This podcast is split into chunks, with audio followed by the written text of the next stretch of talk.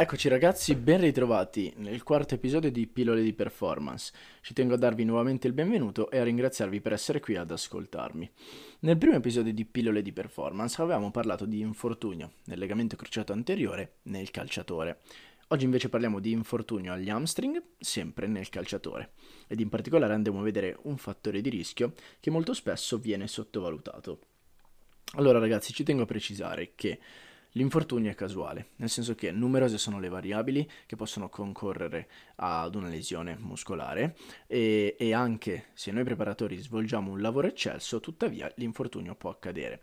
Um, tanti sono i fattori di rischio uh, relativi all'infortunio agli hamstring, uh, vi faccio un elenco dei principali e poi andiamo a vedere il fattore di rischio di cui vi ho parlato in precedenza. Allora, se vogliamo mettere eh, una classifica dei principali fattori di rischio, alle prime posizioni avremo eh, sicuramente un precedente infortunio ai flessori, quindi un giocatore di calcio che ha già subito una lesione agli hamstring sarà più prono appunto a reinfortunarsi eh, in quel distretto muscolare un altro fattore di rischio che possiamo mettere al secondo posto è una scarsa forza eccentrica uh, del, del, muscolo flessore nel calciatore e il terzo, ma non per importanza, è um, il mancato condizionamento del giocatore di calcio alle alte velocità. Questo perché? Perché la maggior parte degli infortuni agli hamstring avviene durante fasi ad altissima velocità. Quindi se noi in un allenamento non portiamo il nostro atleta a determinate intensità, molto probabilmente durante una partita, durante l'esecuzione di uno scatto ad una velocità veramente massima, eh, il suo hamstring, il suo flessore della coscia potrà lesionarsi. Ma vediamo invece il fattore di rischio eh, di cui voglio parlarvi oggi. Questo perché? Uh, perché Mm, guardando la fisionomia del calciatore, noi possiamo vedere come i muscoli flessori della coscia sono veramente super sviluppati, sono enormi, ok? Quindi eh, pensare che sia uno dei distretti maggiormente ehm, infortunati fa, fa riflettere. Um, ed ecco che arriviamo al fattore di rischio di oggi. Per capirlo dobbiamo parlare di dominanza sinergica. Cos'è la dominanza sinergica? È quando più muscoli uh, partecipano per, partecipano sinergicamente per compiere un'azione. Quando uno di questi muscoli lavora di più, vuoi per problemi biomeccanici o di schema motorio, questo muscolo è sovrautilizzato e diventa ovviamente primo motore del movimento.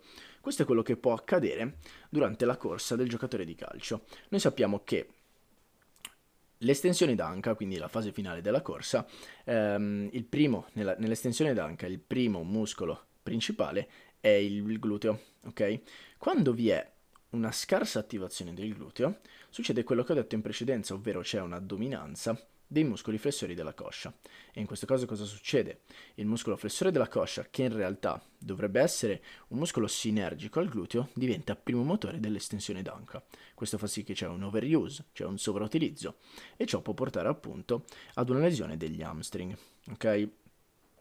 Quindi, come possiamo valutare se il nostro atleta ha una scarsa attivazione del gluteo e un sovrautilizzo dei muscoli flessori della coscia, allora prima cosa che possiamo fare è sicuramente controllare la postura. Perché? Perché mh, Shirley Sarman, una fisioterapista americana, ha studiato come una postura scorretta, eh, lei la chiama sway back posture, ovvero una postura che ha il bacino molto in avanti rispetto al tronco, quindi io ho una uh, lordosi lombare accentuata col bacino che si riflette in avanti, può portare ad una scarsa attivazione del gluteo e a un sovrautilizzo dei muscoli flessori della coscia. Quindi, primo controllo che devo fare è un controllo posturale del mio atleta.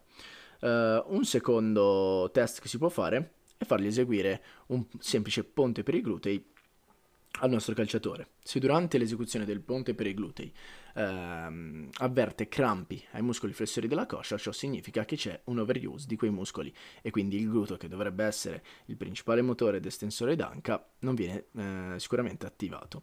Terzo e ultimo test che si può fare, questo è un pochino più da fisioterapisti, però lo possiamo fare benissimo anche noi, ovvero ehm, posizionare il nostro atleta prono su un lettino anche sul, su un terreno di gioco Um, mettere un dito sul gluteo dell'atleta e un dito sul muscolo flessore della coscia.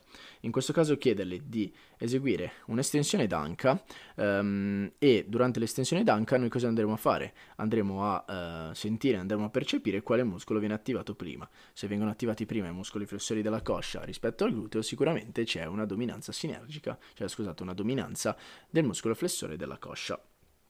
Quindi ragazzi, um, come ho detto, questo può essere un grande fattore di rischio per uh, l'infortunio agli hamstring, quindi un gluteo sottoattivato e un flessore della coscia um, sovrautilizzato. Per prevenire questo cosa si può fare? Ovviamente cercare di uh, re- riattivare il gluteo nella sua funzione principale. Quindi un, uno dei miei consigli è utilizzare anche delle semplici mini band, come vi ho detto anche nel eh, primo episodio di pillole di performance, da inserire nel warm up. L'utilizzo delle mini band ci consente di attivare il medio gluteo eh, e quindi di cercare di stimolare il nostro sistema nervoso a coinvolgere il gluteo in azioni eh, come abduzioni, estensioni d'anca, eccetera, in modo tale che con questo microdosaggio, eh, pian piano nel tempo, si riesca a invertire questa, questa dominanza, ok? Uh, altri poi uh, esercizi che si possono fare sono sicuramente di rinforzo uh, per tutta la catena posteriore ed in particolare per il muscolo gluteo. Quindi ragazzi spero di essermi spiegato in maniera um, adeguata e ci vediamo nel prossimo episodio. Ciao, il mio nome è Riccardo Villa e vi do il benvenuto in Pillole di Performance, il podcast ufficiale di Obiettivo Performance.